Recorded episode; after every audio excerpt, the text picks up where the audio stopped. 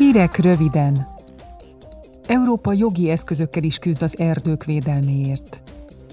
A parlament által most elfogadott szabályoknak köszönhetően az Európai Unióban csak olyan terméket lehet majd forgalmazni, amelynek az előállítása bizonyítottan nem jár erdőírtással és erdőpusztulással. A képviselők javaslatára a vállalkozásoknak egyúttal azt is igazolniuk kell majd, hogy a gyártók nem sértették meg az erdőterületeken élő őslakosok jogait.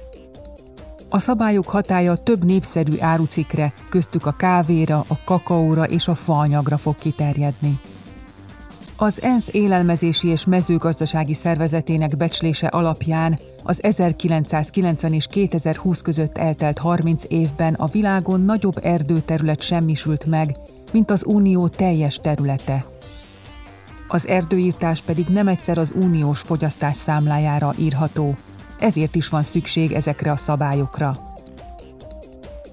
Tegnap a képviselők a foglalkoztatásért és szociális jogokért felelős uniós biztossal, Nikolás Schmidtel áttekintették az éghajlatváltozási kormányközi testület legutóbbi jelentését, amely további intézkedéseket sürget a globális felmelegedés visszafordítására.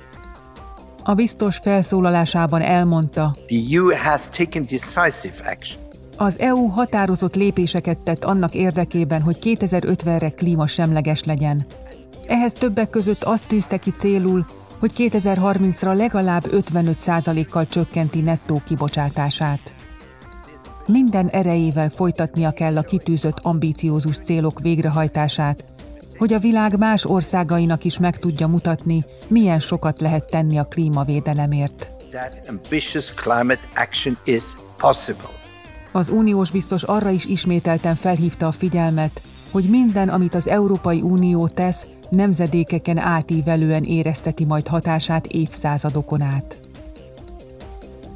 Strasbourgban a képviselők állásfoglalást fogadtak el arról, hogy támogatják Moldova uniós tagságát. A parlament szerint 2023 végén meg is kezdődhetnek a csatlakozási tárgyalások, ha az országnak sikerül végrehajtani az Európai Bizottság által megszabott kilenc lépést. Miután a közelmúltban több kísérlet is történt Moldova destabilizálására, a parlament állásfoglalásában a felelősök azonnali szankcionálására kérte fel az Európai Uniót és tagállamait. A képviselők egyúttal méltatták Moldova energetikai függetlenségi törekvéseit, és ezen a téren is támogatásukról biztosították Kisinaut.